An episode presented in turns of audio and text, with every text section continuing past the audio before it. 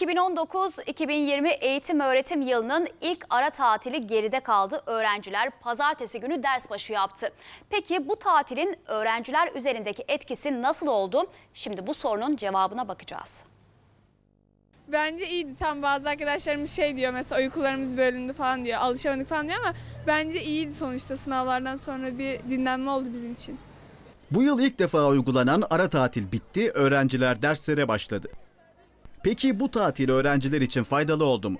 Ya bence kötü oldu çünkü benim e, kardeşim birinci sınıfa gidiyor. Daha yeni yeni okumaya alışmıştı. Bence bu tatil çok verimli oldu. Öğrenciler için dinlenirken ara vermek e, düşündüğümüzün aksine çok olumlu etki yapar. Mola vermek eğitimin içinde olması gereken bir şeydir. Haftalık tatil onlara iyi geldi. Bunu hem onların